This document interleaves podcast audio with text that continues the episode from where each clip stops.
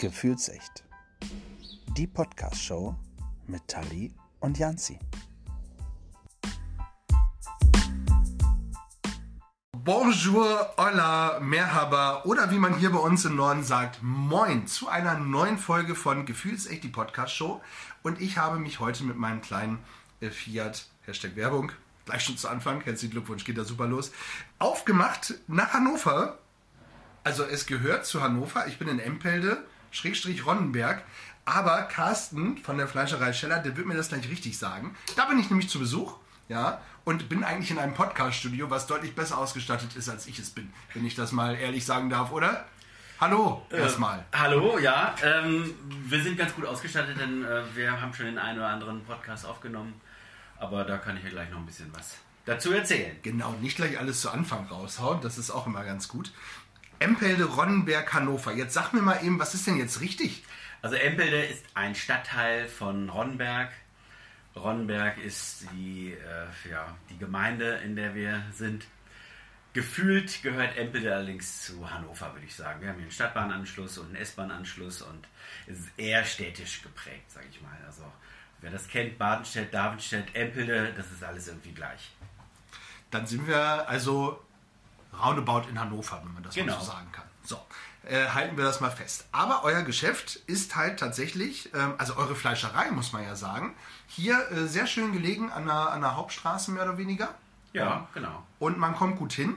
Ihr habt nicht nur, das habe ich auch gesehen, weil ich stand vor eurem Geschäft, äh, ihr habt heute zu, heute ist Montag. Ja. Montags ist bei euch Ruhetag. Ja, irgendwann müssen wir uns ja mal ein bisschen ausruhen. Ne? Also wir arbeiten ja auch samstags und Ja. wir arbeiten auch montags hinter den Kulissen. Es gibt ja immer irgendwas zu tun, aber der Laden ist da mal zu. Ja. So ein bisschen durchatmen. So, der, der typische Friseurmontag war es früher. Genau. Ja, ja. Sehr, sehr gut. Ähm, also ich stand vor eurem Geschäft, war zu, aber montags wissen wir jetzt auch. Und nebenan habt ihr aber noch ein zweites Geschäft. Also gehört das auch zu euch? Das gehört zu uns, genau, das ist das Gaumenwerk. Ja. Das ist unser multifunktionelles kulinarisches Plauderzimmer. Von dort versenden wir Pakete, dort machen wir Schulungen, dort machen wir Seminare ähm, und stellen alles da ab, was uns sonst im Weg steht. Sehr gut. Das fällt ja jetzt leider auch so ein bisschen weg, ne? Dieses Seminare geben oder habt ihr da noch irgendwelche Möglichkeiten in dieser. Corona-Zeit? Das ist im Moment tatsächlich äh, einfach, ja, äh, bleibt das auf der Strecke natürlich. Ähm, wir haben sonst immer unsere Gaumenwerkkurse so gemacht, zehn Leute melden sich an. Ich habe ein Schwein, wir sind dann richtig in voller Montur verkleidet mit Mütze und dem Mundschutz und äh, literweise Desinfektionsmittel in unserer Wurstküche abends nach Feierabend, wenn alle der Betrieb steht. Und dann zerlege ich mit den Leuten ein Schwein und verarbeite das von der Nase bis zum Ringelschwanz. Und danach, also die Leute machen das selber unter Anleitung, füllen die Wurst und schneiden ihre Schnitzel und dann erzähle ich ein bisschen, da, äh, da machst du ein bisschen Gulasch draus oder so bereitest du das Eisbein zu. Und ich erzähle darüber, wo bekommen wir die Schweine her, wie wachsen die auf, wie werden die geschlachtet, also richtig von Anfang bis Ende. Und das Ende sieht dann so aus, dass die Leute mit zwei Taschen bepackt äh, alles, was wir an dem Abend gemacht haben, mit nach Hause nehmen und sich dann in der Straßenbahn mit zwei Schweinepfötchen und diversen Schnitzeln und Würsten wiederfinden und äh, ja, einfach mal erleben, was man vielleicht, wenn man im Supermarkt am Regal vorbeischiebt, nicht mehr so äh, den, den, den Bezug zu hat. Ich bin tatsächlich am falschen Tag hier, merke ich gerade. Ähm, äh, das äh, ist sicherlich ein Erlebnis. Wobei, ich komme ja auch äh, vom Dorf und bin auf der Landwirtschaft mehr oder weniger groß geworden. Mein Onkel hatte Landwirtschaft. Mein anderer Onkel mittlerweile immer noch, ja, der ähm, schlachtet auch, beziehungsweise lässt schlachten und züchtet auch ähm, Rinder. Sehr, sehr gut. Was ist äh, dein Liebling? Also, du hast eben schon gesagt, ihr macht äh, viel mit Schweinen. Ähm, aber hast du da irgendwie einen Liebling? Also Schwein, Rind, Huhn, Lamm, also um Nummer 4 aufzuzählen. Also wir haben, ähm, ja, das ist so das mm, grobe Gerüst, mit dem wir arbeiten, aber eigentlich ist meine Leidenschaft, dieses herauszustellen, dass Schwein nicht gleich Schwein ist und Rind nicht gleich Rind und auch das Huhn nicht gleich Huhn. Wenn ich im hinterletzten äh, Ort auf der Welt in eine einfache Gastwirtschaft gehe, dann steht da auf der Karte zumindest bei Rotwein Weißwein und bei Weißwein steht ein Pinot Grigio und ein Riesling und bei Rotwein steht ein Dornfelder und meinetwegen irgendein Chianti. Hashtag Werbung. Aber wenn ich in eine Fleischerei gehe, zumindest war das jahrzehntelang so, ich gehe in die beste Fleischerei der Stadt, dort gibt es Schwein. Schwein. Nur Schwein. Dabei ist es so ein weites Feld. Es gibt so, so viele Rassen, die unterscheiden sich dann in der Aufzucht. Ein Tier aus Freilandhaltung ist anders als ein Tier aus Stallhaltung. Auf, auf Stroh gehalten ist anders wie auf Spaltenböden. Es gibt die Mangalitza-Schweine, die viel, viel fetter sind. Es gibt Duroc-Schweine, ähm, bunte Bentheimer Schweine, Anglersattelschweine, um nur mal so ein paar zu nennen. Und es alle, wird aber schon spannend. Genau, ja, das ist es. Alle haben ihre spezifischen Eigenschaften und es gibt immer einen Grund, warum diese Schweine so gezüchtet wurden. Mhm. Aber das ist ein Wissen, das geht verloren. Das gleiche gilt für Rinder, das gleiche gilt für Hühner. Und ich habe mir so, also so ein bisschen das Steckenpferd äh, geschaffen, mehr oder weniger, weil das ein schwieriger Weg war, weil es es einfach gar nicht mehr gab. Ich konnte beim Schlachthof hier in Hannover anrufen und sagen, ich will Schwein. Und dann kam Schwein. So. Und dann okay. ging das los. Ich will ein bisschen mehr, ich will darüber hinaus. Ich möchte wissen, tatsächlich, wo leben diese Schweine? Ja, denn schließlich, wir schlachten ja nicht selber, sondern wir lassen schlachten. Auch das ist ja so ein Thema. Wo lasse ich schlachten? Lasse ich das einfach irgendwo mit durchgehen oder suche ich mir einen kleinen Schlachthof? Weil das ist mittlerweile so schwierig geworden. Und dann habe ich wirklich so Sonntagsausflüge gemacht, wenn ich irgendwo Schweine auf einer Weide gesehen habe oder irgendwo Rinder, die jetzt nicht so äh, schwarz-weiß waren einfach, sondern anders aussahen. Dann habe ich mich hier in der Gegend rumgefragt, habe dann Leu bei Leuten an der Haustür geklingelt, wem gehören die Rinder da? Und dann ging das los. Und äh, mittlerweile haben wir ein ganz gutes Sortiment, haben nicht immer alles da, aber wir haben bestimmte Bauern, die es eben als Hobby machen. Die haben jetzt auch nicht jede Woche einen Rind für uns, sondern das gibt es dann und da freuen wir uns schon drauf und dann vielleicht erst wieder in einem halben Jahr. Mhm. Aber, Aber das ist ja auch das Besondere. Ganz genau. Und da haben wir rotes Höhenvieh und äh, Anglerrinder und Piemonteser und Blond Aquitaine und Angus und äh, diese, wie diese ganzen äh, Rinderrassen so heißen. Und auch da, alle haben ihren spezifischen Grund, warum die so gezüchtet wurden und was ich dann im Anschluss daraus machen kann. Und da haben wir uns so eine Fangemeinde, sage ich mal, rangezüchtet, die uns die Sachen auch abkaufen. Denn letzten Endes müssen wir davon leben. Ja. Und das ist so ein bisschen unsere Nische, sage ich mal. Ne? Aber, aber, das ist, Entschuldigung, wenn ich dich da unterbreche, aber das ist ja eine, eine super spannende Nische. Wir haben im Vorfeld äh, drüber gesprochen, so die typische Fleischerei, wie sie ja zu meiner Jugend gab, ja, also an jeder Straßenecke gibt es ja eigentlich gar nicht mehr. Nee. Also ihr seid schon eigentlich eher Nische und ja. da muss man sich herauskristallisieren. Äh, das ist ja auch der Grund, warum es sie nicht mehr gibt, weil die einfach so waren, wie sie gewesen sind und sich nicht weiterentwickelt haben.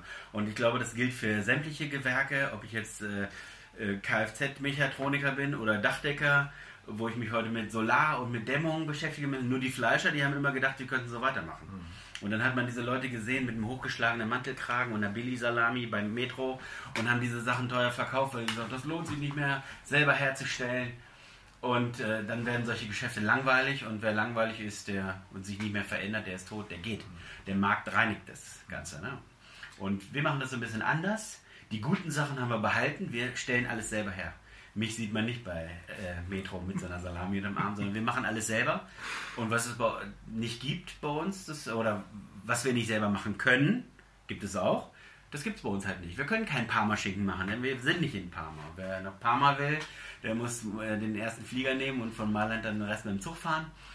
Aber bei uns gibt es einen Benter Bergschinken. Mhm. Und äh, ich behaupte das genauso gut. Aber alles, so was wir herstellen, das kommt von uns, das sind wir, das bin letzten Endes auch ich. Und das sind die Rezepturen von meinem Großvater. Und das finde ich die Sachen, die gut sind mhm. und die haben wir beibehalten. Mhm. Und das, was früher nicht gut war oder was im Laufe der Zeit sich verändert hat, das haben wir einfach ein bisschen anders gemacht. Ne? Ich sage, unser Auftritt, wie wir uns äh, präsentieren, sowohl im Internet als auch wirklich zum Anfassen live und in Farbe, alles so ein bisschen anders bei uns. Ob das gut oder schlecht ist, müssen andere beurteilen, aber zumindest sind wir damit ganz gut unterwegs. Uns gibt es noch. Also es muss ja schon auffallen, ja, und deswegen bin ich ja auch auf euch gestoßen, weil ihr macht äh, aus meiner Sicht einen super Instagram-Auftritt, ja. Äh, ich finde es sehr lustig, ihr macht oder ihr habt eine, eine Reihe gemacht, ihr macht sie ja weiter. Habt ihr eure Mitarbeiter schon durch? Nee, ich sag erst, worum es geht, pass auf. Ihr macht The Mask Scheller Mitarbeiter, was ich super lustig finde, weil alle sind wirklich mit der Maske vor der Kamera und du erzählst ein bisschen was über die Menschen, die dahinter stecken. Genau. Fleischerei ist ja nicht nur Würstchen und ein Viertel Mett, sondern es sind in erster Linie die Menschen, die einen Unterschied machen. Na klar, steht auch das Würstchen hinter der Tre hinterm Tresen. Ja. genau. Also ab und zu. Und äh, deswegen habe hab ich mir gedacht, ich möchte die gerne vorstellen, aber ich finde diese von Agenturen gemachten Vorstellungsrunden, die es zuhauf im Internet gibt, finde ich langweilig. Und das hat sich irgendwie so angeboten. Erstmal gibt es ja diese äh, The Mask Singer, diese ja. äh, Sendung im Fernsehen und jetzt tragen wir sowieso alle Masken und da war das dann äh, nicht mehr ein ganz so großer Schritt und deswegen fotografiere ich alle mit Masken. Man sieht also nur die Augen mehr oder weniger. Und ich erzähle so ein bisschen was Persönliches, ein bisschen, was mich vielleicht an dem Mitarbeiter besonders freut oder was mir äh, wichtig ist bei demjenigen und vielleicht auch so ein bisschen, welche Aufgaben er hat im mhm. Betrieb. Und äh, ja, wie lange der, teilweise wie lange die schon, schon da sind, weil ich habe viele Mitarbeiter, die schon so richtig lange da sind. Das ist ja heutzutage auch nicht mehr so äh, normal, dass jemand 25 Jahre oder 30 in einem Betrieb arbeitet und da habe ich einfach mal alle fotografiert. Zwei kommen übrigens noch, die habe ich noch nicht. Ja, also wir können noch gespannt sein. Also genau, wir haben noch nicht insgesamt 15 Leute, die hier arbeiten. Und äh, ja, am besten einfach mal reingucken, wer genau. hier so alles bei uns rumrennt. Aber dich habe ich, hab ich dich schon gesehen hinter der Maske. Hast du dich schon vorgestellt? Nein, ich komme als letztes. Ah, okay, okay. Ich mache mich, der Esel kommt immer zuletzt. Ja, ja, ja, ich kenne das. Äh, wir sind ja nur zwei bei unserem Podcast, also daher ist das nicht ganz so aufregend. Äh, aber das ist wirklich super. Ihr seid oder euch gibt es seit 1938, 38. ist das richtig? Ja. Krass, du hast ja eben gesagt, dein Großvater. Großvater. Genau, der hat den Betrieb in Hannover in der Vossstraße, in der Nordstadt ist das ja, mhm. gegründet und ähm, sind da ausgebombt worden im Krieg und dann nach Empelde, da kam meine Oma her und da haben wir erst im, im Keller so ein bisschen losgemuckelt. Und seit 1954 sind wir hier in diesem Haus, wo wir jetzt sitzen. Oh. Und am Vorabend vom Fußball-Weltmeisterschaftsfinale in Bern war hier Richtfest. Nein. Doch. Was für eine geile Geschichte. Das erzähle ich jetzt immer ganz gerne, weil das kann man sich gut merken. Das stimmt. Und ja, seitdem sind wir hier. Und mittlerweile platzen wir aus allen Nähten. Äh, mal sehen, wie es so weitergeht. Okay, also ich höre heraus und sehe es, nehme es deinem Gesicht, dass da Pläne sind. Ja, die sind noch nicht so richtig spruchreif, aber wir sind dran. Wir kommen wieder, wenn es äh, spruchreif ist. ähm, ich habe bei euch auf dem Schild gesehen, also ja nicht nur äh, Scheller, Fleischerei, sondern jenseits vom Tellerrand, ja, was ich super spannend finde. Aber grammatikalisch natürlich furchtbar. Ganz viele Gymnasiallehrer haben sich bei uns schon beschwert. Aber jenseits des Tellerrandes, wir standen damals vor der Entscheidung. Der Satz hatte schon getroffen, aber wir fanden dieses jenseits des Tellerrandes so schwierig. Und es sagt doch jeder jenseits vom Tellerrand. Na klar. Und deswegen haben wir das auch beibehalten. Und das ist vielleicht auch so ein bisschen so eine Kerbe, wo man mal einhaken kann. Darüber habe ich schon so viele Gespräche geführt.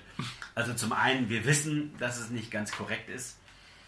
Aber der Kern der Sache, der trifft es, denn wir sind tatsächlich so ein bisschen links-rechts vom Teller. Ne? Wenn's, wenn man es anders machen kann, es aber genauso gut ist, dann machen wir es eigentlich anders. Mhm. Ich, ich finde es super und ich habe äh, in euer Ladengeschäft reingeguckt und da ist ganz viel, wo euer Aufdruck drauf ist. Das heißt, Soßen habe ich gesehen, Leberpastete zum Beispiel, ähm, wenn ich das richtig zumindest erkannt habe. Da ist alles äh, made by Scheller. Genau, also wir machen alles selber, wir verkaufen gar nichts, was wir nicht selber gemacht haben. Doch, ja. äh, wir haben so ein bisschen Wein. Okay. Ne? Aber wir haben ja so einen kleinen Laden, da passt ja auch nicht so viel rein. und das, was reinpasst, das machen wir alles selber. Und wer jetzt ein anderes Produkt haben will, der kann ja woanders hingehen. Also ich wünsche mir das eigentlich so, dass die Leute zu uns kommen, weil sie uns kennenlernen wollen, weil sie die Sachen, die wir machen, schätzen. Andere Produkte kann ich mehr oder weniger überall kaufen. Ja. Aber unsere Sachen gibt es halt nur bei uns. Und die Sachen, die ihr macht, sind nicht diese typischen Fertigproduktgeschichten, wie du es ja auch schon eben gesagt hast, sondern ihr macht schon alles, versucht ihr das alles auf natürlicher Basis hinzubekommen. Ja, absolut. Also wir arbeiten natürlich, das macht man heutzutage ja, äh, wo es geht, versuchen wir glutenfrei oder laktosefrei. Ohne Glutamat zu arbeiten, ohne andere Geschmacksverstärker. Manchmal macht das aber auch Sinn.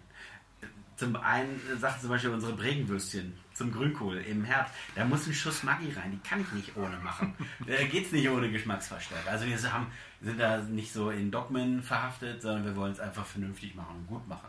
Und wenn ich einen Gulasch koche, dann brauche ich da keinen äh, Geschmacksverstärker da drin. Und dann füllen wir es ohne ab. Fertig. Punkt. Und wenn ich die Möglichkeit habe, einen Leberkäse zu machen, der glutenfrei ist, weil ich da Röstzwiebeln reinmache, die eben glutenfrei geröstet sind, sind manchmal so Kleinigkeiten, dann äh, soll es so sein. Ne? Und je mehr Leute wir damit glücklich machen können, desto besser. Du hast gesagt, ihr verwendet bei so einem Schwein, also nehmen wir das Schwein ruhig nochmal als Beispiel, alles von der Nase bis zum Ringelschwänzchen. Ähm, das heißt, ich kann wirklich von so einem Schwein alles essen. Ja, also wenn man gute Zähne hat, auch die Knochen. Aber äh, Ah, gut, die nehmt ihr für, für, für Brühe. rauskochen, ge- Brühe, genau. Also wir verarbeiten wirklich alles. Also ich habe mich da so ein bisschen davon verabschiedet, dieser Tütenaufreißer Mhm. zu sein. Ne? Also in, an den Supermarkttheken, da können die, die dahinter stehen, die kennen die Teilstücke eigentlich nur noch, weil es auf dem Etikett steht. Und das sind keine Fleischer oder äh, Fleischereiverkäuferinnen, sondern sind eigentlich nur Tütenaufreißer. Und äh, da haben wir uns ein bisschen von verabschiedet. Das hat allerdings nicht nur Vorteile, sondern es hat zum Beispiel den Nachteil, dass bei uns an den Feiertagen so Edelteile, Filet oder so, obwohl das Wort Edelteil finde ich schon doof. Gerade wo ich sage, finde ich doof. Weil so ein Schwein hat nur Edelteile. Das ist ein einziges Edelteil. Ähm, aber so Sachen wie Filets oder Oberschalen oder so, das kann bei uns schon mal alles sein. Ne? Einfach weil wir, wenn wir ein ganzes Tier kriegen, dann ist da halt ein Filet oder zwei Filets in einem Schwein drin. Und äh, ja, wenn wir 10 Schweine kriegen, dann haben wir 20 Filets und wenn die verkauft sind, sind sie verkauft. Ne? Klar kann ich mir jetzt das auch überall super eingeschweißt in Kisten bestellen, so viel wie ich möchte. Aber dann ist immer die Überlegung, was passiert mit den ganzen Abschnitten? Das wird dann dahin gekarrt. Die Rippchen gehen dahin. Das, ähm, und wir brauchen uns keine Gedanken machen über biologisch abbaubares Toilettenpapier und Solarzellen, solange wir das bei unserem täglichen Essen nicht gebacken kriegen. Ne? Und diese Filet-Mentalität, das ist halt ein Grund, warum Fleisch in Deutschland oder europaweit hin und her gekarrt wird. Ne? Und das ist ja auch eben diese ganze äh, Tierhaltung, ist ja auch was, ähm, ja, was ja auch mit, mit Klimawandel und allem drum und dran zu tun hat. Ja? Und da sagt ihr euch ja auch von ab, du hast es vorhin schon äh, angesprochen. Und zwar suchst du da wirklich die Bauern, die das äh, machen für euch. Also im Schweinebereich haben wir mittlerweile einen Hauptlieferanten, der uns das ganze Jahr über liefer äh, beliefert. Das ist der Hof Ahrens Westerlage. Das sind Karl und Karl, das sind Vater und Sohn. Das sind Pioniere auf dem Gebiet der Offenstallhaltung. Die haben das irgendwann mal angefangen. Das heißt, die Schweine haben unterschiedliche Haltungsbereiche. Die haben so ein Die sind, Entschuldigung, die sind auch hier aus dem Umkreis Hannover oder? die kommen, sind so zwischen Hannover und Osnabrück. Ah ja, okay. Mhm. Ja. Ähm, die, denn hier in Hannover bin ich rumgefahren, hier gibt es keine vernünftige Schweinehaltung. Es gibt eigentlich hier, ähm, ja, es gibt große Mastställe nördlich von Hannover, so gibt es jede Menge sowas. Ähm, das ist aber nicht das, was wir wollen. Ja, und dann steht man vor der Entscheidung, muss man sich von dem Regional ein bisschen verabschieden. Dafür hat man aber ein besseres Produkt. Und da habe ich gesagt, ja, ähm, ich denke, Niedersachsen ist immer noch. Ne? Unser Fleisch kommt aus Niedersachsen. Ich wollte gerade sagen, ich finde, äh, wenn wir jetzt schon nicht mehr sagen können, Niedersachsen ist für uns nicht regional, dann, dann ist es, Ja. glaube ich, irgendwann echt schwer. ja, Also ich finde schon, also es bleibt bei regional. also ich finde schon, das kann man ruhig regional sagen. Aber ich hatte dich unterbrochen, weil du sagst es, die machen eine ganz besondere Geschichte dort. Genau, die machen eine sogenannte Offenstallhaltung. Das heißt, das sind Ställe, die haben gar keine festen Wände, sondern die haben sowas wie, wie so ähm, Rollenvorhänge, links, rechts. Okay. Das wird elektronisch gesteuert, äh, je nach Windrichtung. Schweine mögen keine Zugluft. Diese Schweine haben eine relativ niedrige Deckenhöhe in einzelnen Stallbereichen, wo sie sich so einen, ihren natürlichen Nestbautrieb ausleben können. Wenn man sich Wildschweine im Wald anguckt, wenn die sich schlafen legen, bauen die sich ein Nest. Wenn ich den Schweinen im Stall die Möglichkeit gebe, dieses Verhalten auszuleben, dann machen sie das auch. Wenn die natürlich nur auf Spaltenböden stehen, dann können sie, da ist ja nichts zum Buddeln. Da können sie nichts machen. Aber wenn ich ihnen Stroh gebe und ich gebe ihnen was, wo sie ein bisschen geschützt sind, dann legen die sich alles zusammen in diese Ecke, bauen sich da ein Nest, wärmen sich gegenseitig. Denn diese äh, Ställe werden nicht künstlich irgendwie äh, von außen beheizt, sondern die Wärme, die da drin ist, erzeugen die Schweine selber. Dadurch sind diese Ställe natürlich sehr, sehr ähm, umweltfreundlich, weil keine ähm, Primärenergie irgendwie verarbeitet werden muss. Es muss keine Lüftung laufen. Ja, dann ähm, können diese Schweine ihre Klimazone eben selbst ähm, wählen. Schweine haben keine Schweißdrüsen. Die brauchen im Sommer, wenn es sehr, sehr heiß ist, irgendeinen Bereich, wo sie sich abkühlen können. Das heißt, sie brauchen irgendwas, wo sie in eine Suhle gehen können, wo sie ne, vielleicht ein Schlammbad nehmen können. Sie brauchen auch, und da macht es auch Sinn, da gibt es Untersuchungen drüber, den oft gescholtenen Spaltenboden aus Beton, wo so ne, diese Spalten drin sind, wo die Gülle dann gleich so durchgeht.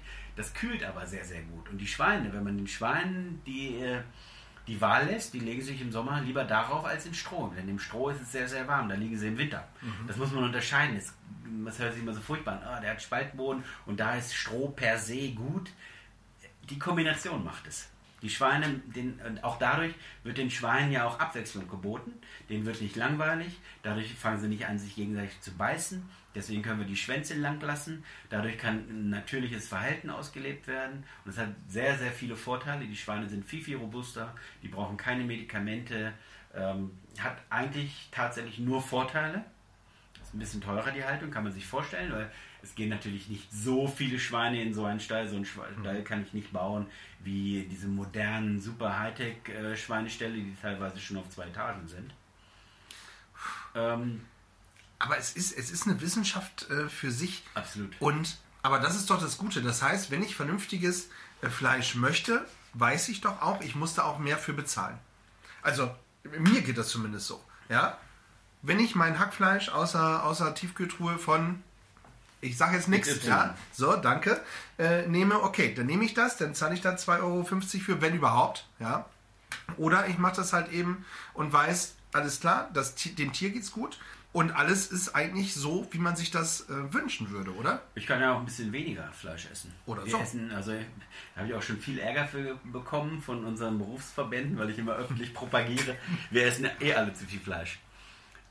Klar hört sich das in erster Linie, ich lebe ja vom Verkaufen von Fleisch, erstmal äh, so an, als ob ich nicht alle Latten am Zaun habe.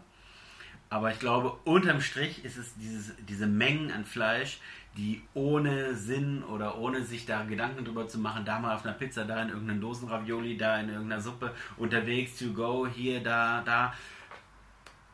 Ich glaube, das ist das zu viel. Mhm. Wenn ich mal unterwegs bin, in einer Autobahnraststätte und beim Goldenen M hole ich mir da einen schnellen Burger, weil ich Hunger habe. Warum soll der denn nicht, nicht vegan sein? Wieso muss denn für so einen Quatsch, der schmeckt wie Bauschaum, warum muss da ein Tier für sterben? Aus welchem Grunde? Und die, warum muss ich da diesen ganzen Apparat vorrätig halten?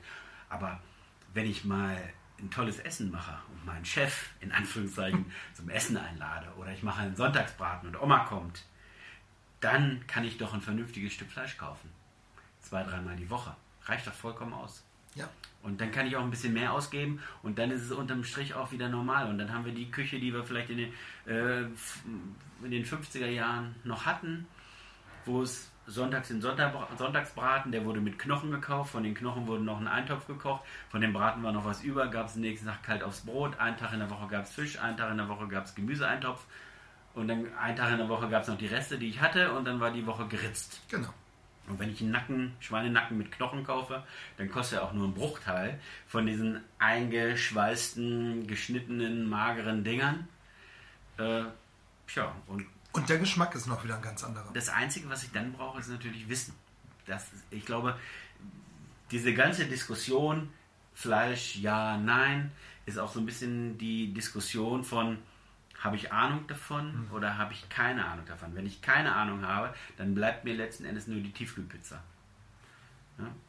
Und äh, je besser ich ausgebildet bin, je mehr ich vielleicht sogar in der Schule, Hauswirtschaftsunterricht, ich habe in meinen Kursen schon ganz oft Lehrer gehabt, mhm. der mir gesagt, die, die Grundsünde, der, womit alles anfing, war, dass in den 80er Jahren Hauswirtschaft als Pflichtfach abgesetzt wurde. Mhm. Und danach ist wirklich die Generation Spiegelei. Also die maximal noch ein Spiegelei, aber auch nur, wenn sie sich vorher ein YouTube-Tutorial angeguckt haben, hinbekommen.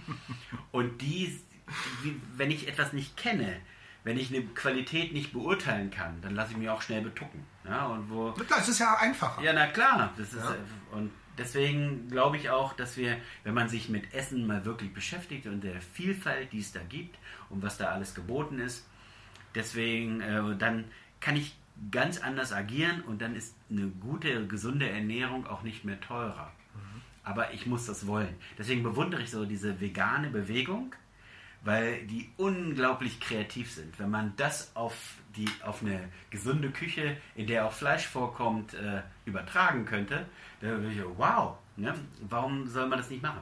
Aber das, äh, ja, Fleisch ist in Deutschland immer noch so ein bisschen vielleicht auch so ein bisschen langweilig und auch so ein bisschen, ja, es gibt Fleisch, es gibt Kartoffeln, es gibt eine Soße dazu, das war's. Und dann tausche ich mal das Fleisch aus und tausche ich mal die Kartoffeln aus, aber wirklich ein neues Gericht oder dass ich mich von irgendwas inspirieren lasse, was ich vielleicht im, im Laden an Gemüse sehe, wo ich was kombinieren kann, das steckt noch so ein bisschen in den Kinderschuhen. Ne? Und das finde ich immer sehr, sehr traurig. Das versuche ich dann auch in diesen Kursen, die ich mache, so ein bisschen zu vermitteln. Das finde ich gut und ich ähm, sehe das auch. Ihr habt eine, eine Wochenkarte. Das heißt, da versuchst du es ja auch zu vermitteln, oder? Also nicht nur bei deinen Kursen, sondern auch schon bei dem, was du anbietest. Ja, also wir kochen wirklich, äh, also wir bieten einen täglichen Mittagstisch an. Mhm. Immer ähm, zwei Gerichte. Es gibt immer einen Eintopf, der die, den es die ganze Woche gibt. Dann gibt es ein Gericht, ein warmes Gericht. In der Regel mit Fleisch, weil wir sind eine Fleischerei. Ja. Und dazu gibt es noch verschiedene Salate oder Bowls oder Süßspeisen und da kochen wir wirklich quer durch den Garten. Also uns kann man nicht zuordnen. Also mhm. bei uns, manchmal haben wir Lust, äh, machen wir griechische Küche. Und äh, diese Woche haben wir Teriyaki Shrimp Bowl mit drauf. Also wirklich Crossover. Ja, ja, krass. Für eine Fleischerei eher ungewöhnliche Speisekarte, ja. würde ich sagen. Äh, aber dieses nur Korolade und nächsten Tag Rinderroulade mit Salzkartoffeln und dann ein Schnitzel mit Salzkartoffeln das ist mir zu langweilig. Ich möchte mich ja auch gesund ernähren und ich esse hier ja auch mit. Deswegen muss es auch ein bisschen schön sein. Ja. Ja. Echt, äh, finde ich richtig klasse. Ich, ich habe heute schon äh, so viel in dieser kurzen Zeit schon wieder gelernt. Ähm, es hat sich jetzt schon gelohnt, ja, ähm, mit dir den Termin zu machen. Finde ich äh, wahnsinnig gut. Ähm, erzähl doch mal ein bisschen was von den, von den äh, Punkten, weil viele haben sich wahrscheinlich zu Anfang gefragt, äh, ihr verwertet das Schwein äh, ich bleibe wieder beim Schwein, ja, von der Schnauze bis zum Ringelschwanz. Jetzt haben sich wahrscheinlich schon viele gefragt, A, was mache ich denn mit der Schnauze? Also wie wird die verarbeitet? Und B, was mache ich denn, bleiben wir mal bei diesen beiden Punkten, mit dem Ringelschwänzchen? Also wir fangen vorne an. Fangen wir vorne an. Also Schnauze, natürlich gibt es da eine Reihe von traditionellen, sehr, sehr traditionellen Wurstwaren. Sei es das jetzt verschiedenste Sülzen oder Mett mit Schnauze, das ist so eine regionale Geschichte, gekochte Mettwurst mit dem gekochten Fleisch von der Schnauze als Würfel da drin. Oder ein Pressack, das ist eher so in der süddeutschen Küche beheimatet. Den gibt es in weiß und rot, rot dann eben mit Blut eingefärbt. Und ähm, diese ganzen traditionellen Sachen, die machen wir auch tatsächlich noch. Und deswegen können wir das immer gut verarbeiten. Mhm. Oder eine Bäckchensülze, ne? diese weich gekochten, gepökelten Schwanzbäckchen. Total gut. Mhm. Aber man muss sich auch trauen. Ne? Dass, wenn man immer nur Klar. Mortadella isst, dann äh, traut man sich, das ist schon Wurst für Fortgeschrittene, möchte ich es mal nennen. Und äh, das Ringelschwänzchen, das ist ja einfach. Wenn man sich traditionelle chinesische Küche, wir haben ganz viele chinesische äh, oder Mitbürger, die einen chinesischen Hintergrund haben und die kommen zu uns und holen sich die Schwänzchen. Die kochen die vor und dann werden die richtig kross in Erdnussöl ausgebacken. Bisschen Sesam drüber, bisschen Salz drüber und dann knabbern die die so weg total gut. Oder früher bei meiner Oma kam die immer eine Erbsensuppe. Und wenn wir Erbsensuppe kochen, dann mache ich immer Pfötchen und Schwänzchen mit rein. Also, das geht, wenn man das will, dann geht das schon weg. Ne? Das ist natürlich ein anderes Essen als jetzt ein Schnitzel. Oder ne, irgendwie, was, was, man so kennt. Aber man, warum nicht? Ne? Also, ich finde es immer, wenn da jetzt wirklich, da wird so eine Maschinerie aufrechterhalten. Da ist ein Bauer, da ist ein Stall, da ist ein Transport, da ist eine Schlachtung, da ist eine Kühlung, da ist ein Wiedertransport, Zerlegung, Verarbeitung und so weiter und so fort.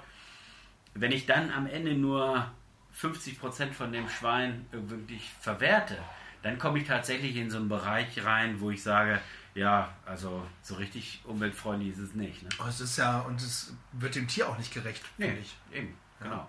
Also wahrscheinlich haben eh schon alle die, die vegetarisch oder äh, vegan Jetzt leben, schon abgeschaltet. abgeschaltet ja? äh, spätestens als wir uns um die Schnauze und das Schwänzchen gekümmert haben. Aber äh, es ist ja trotzdem interessant, dass ihr das wirklich so gut versucht, auch zum Wohle des Tiers. Ja, also das ist ja, ja, also da habe ich ganz, ganz großen Respekt vor. Also ich glaube, es gibt niemanden, der so ein großes Interesse daran haben sollte, dass es einem Tier gut geht, wie der, der es hinterher verkauft.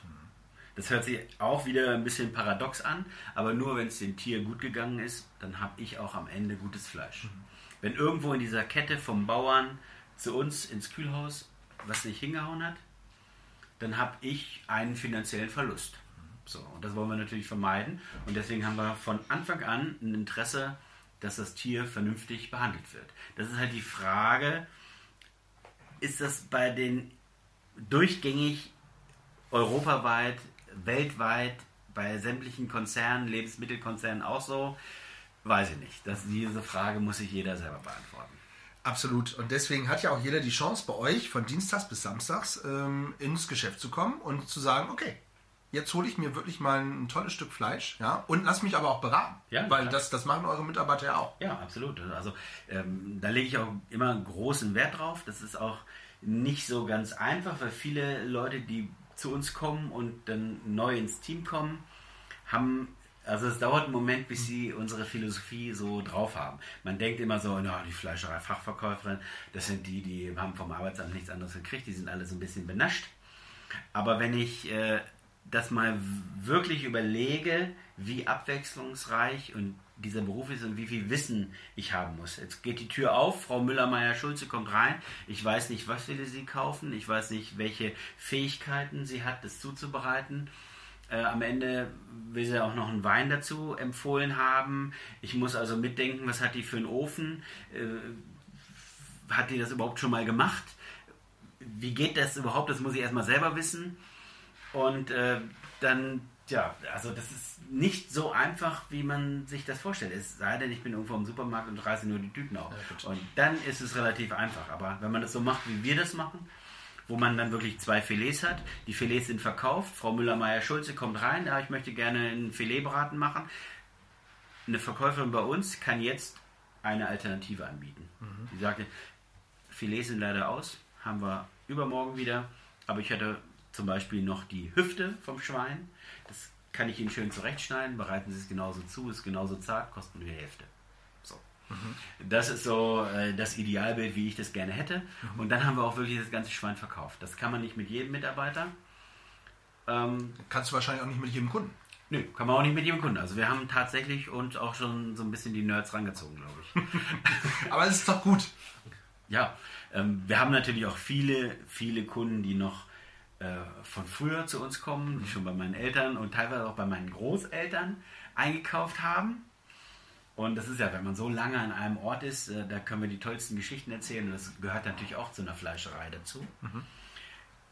Wir haben die Schnittchen zur Geburt äh, geliefert, zur äh, Taufe, das Buffet, zur Konfirmation bei Leuten, zum, zur Hochzeit, zur Geburt des eigenen ersten Kindes und das geht dann weiter tatsächlich bis zur Beerdigung. Ne? Und äh, wir sind einfach noch ein Teil von so einem Stadtteil und haben dadurch auch so eine, ja, so eine wichtige Netzwerkfunktion, glaube ich. Und viele Leute kommen auch zu uns, einfach mal ein Wort loszuwerden. Und das äh, finde ich so traurig, dass es nur noch so wenig kleine, inhabergeführte Geschäfte gibt, obwohl ich so langsam, aber sicher das Gefühl habe, dass es wieder mehr wird. Ne? Hm? Habe ich auch. Also ich glaube, dass die Leute sich danach sehen. Nicht jeder hat das Geld, nur in diesen Geschäften einzukaufen. Denn einfach aufgrund der Produktionsmenge, die wir haben, können wir gar nicht solche Preise anbieten, wie jetzt ein XY. XY, genau.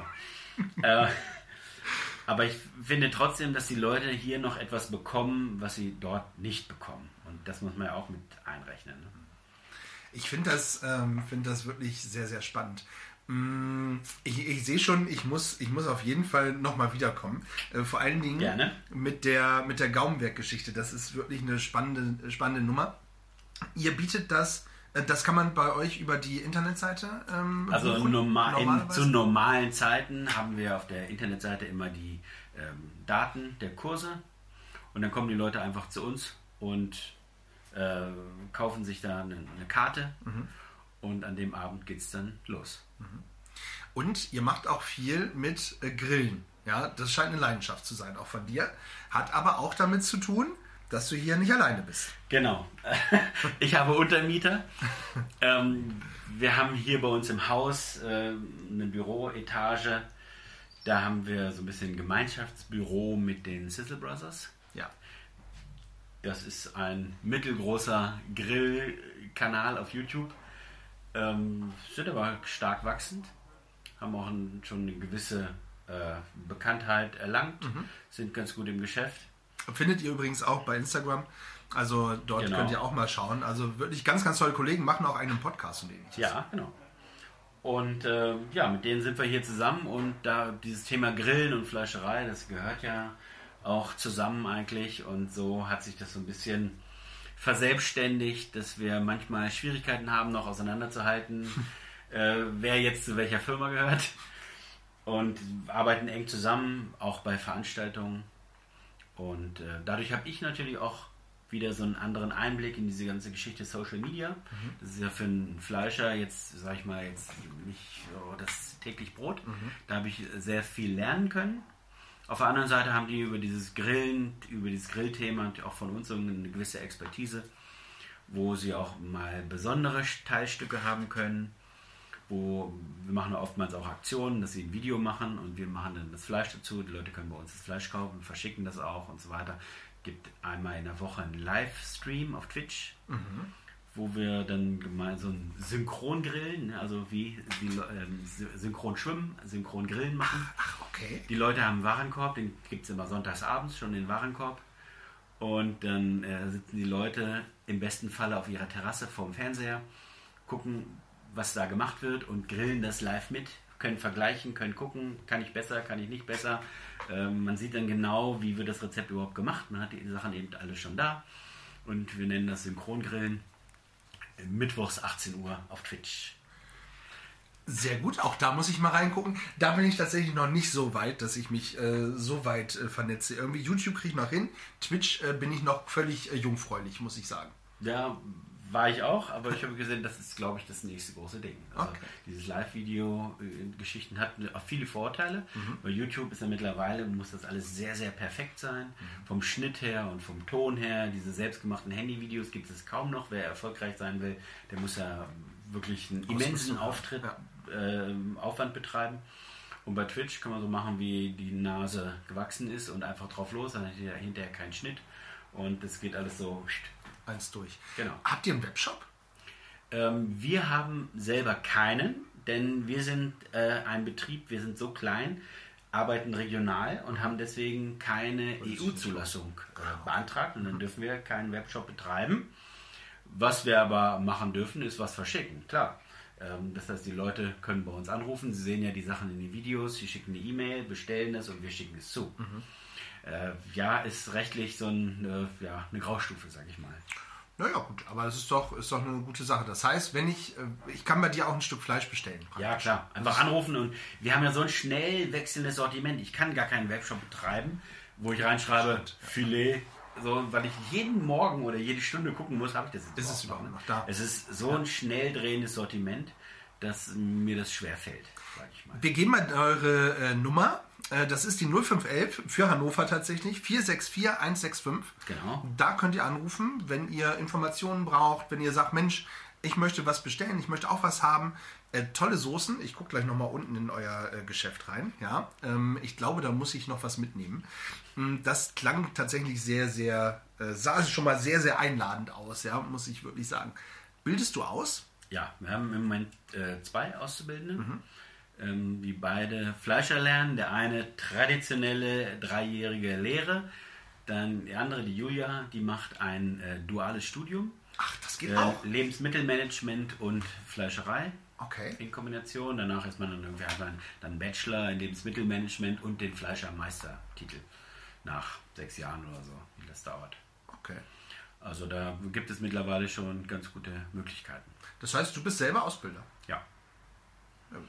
Aber Ja. nicht irgendwie Lehrer hier an der, an der Schule oder Nein, also ich, oder ich, so? nein, ich habe mich lange im Prüfungswesen der Innung äh, ehrenamtlich betätigt, habe das im Moment so ein bisschen, stelle ich das ein bisschen hinten an, weil hier bei uns immer die Post abgeht und meine Frau mich ermahnt hat, ich soll mal lieber meine eigenen Marionetten tan tanzen lassen. Happy Wife, Happy Life. Ja, so ist so. Und, äh, aber ich weiß, worum es geht und wir haben eigentlich immer Auszubildende, schon von Anfang an, kenne ich so von meinen Eltern, dass wir auch immer welche haben. Und da klagen ja auch viele drüber, wir finden auch immer welche. Also das, äh, ich glaube, es hat auch so ein bisschen damit zu tun, wie ich in den Wald hineinrufe. Allerdings muss man ganz klar sagen, unsere Auszubildende, die haben einen anderen Background. dieses äh, normale, es kommt jemand, ah, den Beruf finde ich cool, ich will da drin arbeiten, meine Brötchen damit verdienen, eine Familie ernähren und dann irgendwann in Rente gehen. Das gibt es so nur noch sehr, sehr wenig, sagen wir mal einer von zehn. Mhm. Die Auszubildenden, die zu uns kommen, da haben in der Regel die Eltern einen eigenen Betrieb irgendwo. Also die Julia kommt aus Nürnberg und Klaas, der kommt aus Rothenburg. Ach. Ähm, das, äh, ja, die kommen, warum auch immer, zu uns. Sie finden das vielleicht gut, was wir so machen und dadurch haben wir eigentlich immer Auszubildende. Wahnsinn, das auch so, aus, aus ganz Deutschland. Ja, das ist so ein bisschen unsere, ja, vielleicht der Vorteil, dass wir da so ein bisschen bekannter sind als andere. Hast du bei deinen Eltern gelernt oder warst du auch woanders? Ich war auch woanders. Also ich habe gar nicht war also ich habe ja ein bisschen andere Vita. Ich habe erst Koch gelernt. Okay. Ich wollte so nach der Schule erstmal weg. Mhm. Und dann, wie kann man am besten weg, indem man als Koch irgendwo arbeitet? Dann muss er ja erst Koch lernen. Das habe ich dann auch gemacht. Und ich glaube, wenn man in so einem Betrieb aufwächst, denn wir haben früher über dem Betrieb gewohnt. Mhm. Und es war so. Und äh, sonntags haben auch regelmäßig Leute geklingelt, die nochmal zehn Bratwürstchen haben wollten. Das war normal. Die typischen Vereine wahrscheinlich, ja, oder? Genau, ja, genau. Mensch, hast du noch Das mal. war normal, ja. völlig normal. Und da war ich in diesem Betrieb einfach drin und dann so nach der Schule wollte ich einfach erstmal weg und mit Fleischerei erstmal nichts zu tun haben. Mhm. Da habe ich Koch gelernt, habe ich auch ein bisschen als Koch gearbeitet und irgendwann habe ich aber gedacht, ja, eigentlich äh, macht mir das ja doch Spaß. Man kann ja äh, sich selbst auch nicht so äh, verleugnen. Ne? Mhm. Also man merkt immer, wo man herkommt. Und ich glaube, es ist auch so ein bisschen was Genetisches. Wir können einfach gar nichts anderes. ähm, deswegen habe ich dann noch Fleischerei hinterher gelernt. Und da habe ich ein Jahr zu Hause gelernt, um den Betrieb wirklich kennenzulernen. Und war äh, auch eine Zeit lang in anderen Fleischereien. Auch äh, ja, bundesweit, sage ich mal. Mhm. Und ja, dann habe ich hier angefangen, das muss ich überlegen, ich glaube 2003 oder so. Krass. Und dann den Betrieb von meinen Eltern übernommen, 2006. Und da sah das hier alles noch ganz anders aus. Also war wirklich eine traditionelle Fleischerei, wo man auch einen heißen Braten bestellen konnte für Samstagabend. Und dann haben wir eigentlich alles über den Haufen geworfen. So, ja, und heute ist es so, wie es jetzt ist. Mit ähm, Firmenfeiern, Familienfeiern, äh, Party, Brunch, was da nicht alles zugehört. Im Normalfall wäre nicht Corona. Im Normalfall, wobei wir uns tatsächlich nie so auf Partyservice äh, konzentriert haben. Es gibt ja viele Kollegen, die das wirklich sehr stark äh, priorisieren. Aber ich habe immer gedacht, ich gucke gerne Sportschau samstags abends. Mhm. Und in so einem kleinen Betrieb ist es ja so, dass es doch immer beim Chef hängen bleibt. Deswegen habe ich eigentlich immer gesagt, nee, wir konzentrieren uns auf das Ladengeschäft. Das ist unser Steckenpferd, das können wir gut, unsere Kernkompetenz und das wollen wir auch machen. Deswegen ist es im Moment auch für uns gar nicht so schlimm, dass der Partyservice weggefallen ist. Mhm. Vielen Kollegen geht es da nicht so gut. Ja. Und äh, ja, ich habe freie Samstagnachmittage und das finde ich sehr gut. Das ist super, oder? Ja. Die habe ich zum Beispiel nicht. Ja, da beneide ich dich tatsächlich sehr drum. Und dass du, wenn dir was fehlt, mal eben schnell in die Fleischerei gehen kannst, das kann ich mit meinen Küchen nicht. Also ich verkaufe ja Küchen, ja, im Normalfall, wenn ich gerade Podcast mache. Und äh, ja, dementsprechend, äh, da beneide ich dich auch drum. Ich hätte das früher auch äh, machen können. Also ich habe auch überlegt, gehe ich, geh ich in die Gastronomie, gehe ich in den, ins, ins, Handwerk, ins Handwerk. Ja, habe mich dann aber doch Handwerk hat goldenen Boden, das hat, hat man schon früher gesagt. Tja. Und ich glaube, auch das kommt so ein bisschen wieder. Ne? Wenn man sich anguckt, äh, die Hörsäle sind voll von Juristen und von BWLern und die dann mit Praktikumsjobs sich von einem Ende zum anderen hangeln und mit 35 noch nicht einen Pfennig an Steuern zurückbezahlt haben. Und ich glaube, das kann sich eine Gesellschaft auf Dauer nicht leisten. Wir wissen zwar alle, wie man billige Fenster aus China kriegt, aber die Experten, die uns das Ding einbauen, die bezahlen wir schlecht. Die sagen, oh, was war ein Tischler, was ist denn? Nee, nee. Werd mal lieber Rechtsanwalt oder was weiß ich, sitze in irgendeinem Büro rum. Genau, liebe Grüße an unseren Taxifahrer äh, von nebenan. ja, also nein, alles gut. Ich glaube, es ist ganz wichtig, dass man das macht, was den eigenen Neigungen entspricht. Und ich glaube, ganz, ganz viele Leute, die heute was studieren, weil es auch so ein bisschen einen gesellschaftlichen Druck gibt, mhm. Die Eltern sehen zu, dass alle Kinder aufs Gymnasium gehen, weil die Lehrer es ja nicht mehr entscheiden dürfen. Früher gab es noch diese Orientierungsstufe. Mhm. Heute, nein, mein Kind muss zum Gymnasium. Das soll es mal besser haben als ich. Nun frage ich mich, ey, wir sind alle in den 80ern aufgewachsen. Wie viel besser soll es noch werden? Das ist, irgendwann tut es ja weh vor lauter äh, besser. Ja, das stimmt. Und da machen, glaube ich, viele Leute ein Studium, die eigentlich super mit ihren Händen wären. Die würden da, ne, und die dem Handwerk verloren gehen, wo das Handwerk nicht so richtig ran kann, weil natürlich auch teilweise die Bedingungen in den Ausbildungsbetrieben nicht so sind. Na klar, es ist schöner, wenn ich in dem Büro sitze, kriege gleich im ersten Lehrjahr kriege ich erstmal 1000 Euro. Äh, hab, äh, nach siebeneinhalb Stunden gehe ich nach Hause und habe da keinen Stress. Mhm. Aber irgendwann, wenn das gar nicht meine Passion ist, dann suche ich mir ein Hobby, dann werde ich, fange ich an, unzufrieden zu werden. Dann, ne, warum haben so viele Leute Burnout? Wer hat Burnout? Haben das die Leute im Handwerk? Ich glaube, in erst, also ich weiß nicht, ob es da wissenschaftliche Untersuchungen drüber gibt. Soweit will ich mich nicht aus dem Fenster lehnen, aber die Handwerker, die ich kenne, die sind eigentlich ganz ausgeglichen. Und ich glaube, diese Tatsache, dass man oder dass man einen Rohstoff hat, einen Werkstoff hat und dann mache ich was und am Ende des Tages habe ich ein fertiges Produkt oder am Ende der Woche oder am Ende des Jahres, was auch immer. Ich kann, ich glaube, das menschliche Gehirn kann das besser fassen, als wenn ich an irgendeinem Projekt mit irgendwelchen Leuten, die teilweise in Indien sitzen oder in China, an irgendeiner so einer Geschichte arbeite. Da gibt es auch bestimmt viele Leute, die das super können, aber eben, ich glaube nicht so viele. Und dass diese Schnittmenge, sind die, die im Handwerk fehlen. Ich glaube, die Wertschätzung fürs Handwerk, ähm, die muss einfach wieder ein bisschen zurückkommen. Und du hast da heute einen ganz, ganz großen äh, Beitrag für geleistet, finde ich. Also gerade auch äh, für fürs Fleischerhandwerk auf jeden Fall, aber grundsätzlich auch meine Lanze gebrochen fürs Handwerk. Ja, dass nicht jeder Arzt oder ähnliches werden muss, ja. sondern mach doch ruhig was. Eine Gesellschaft muss bunt sein. Genau. Und bunt gehört halt auch dazu, dass ich einen Tischler habe oder einen Kfz-Mechaniker oder einen Friseur oder was auch immer. Wenn ihr den Podcast hört und auf einmal äh, Lust habt, ein Handwerk äh, zu lernen, ist das super. Ihr dürft euch auch bei dem Herrn Scheller äh, melden. Ja, äh, vielleicht braucht er noch jemanden äh, Gutes. Gute Egal woher aus Gutes brauchen wir immer. Gute Leute brauchen wir immer. So ist es. So. Und äh, bei mir gibt es aber trotzdem immer noch mal entweder oder Fragen und die werden für dich knallhart. Okay. Ich Wenn du Lust hast. Ja, bitte. Ja?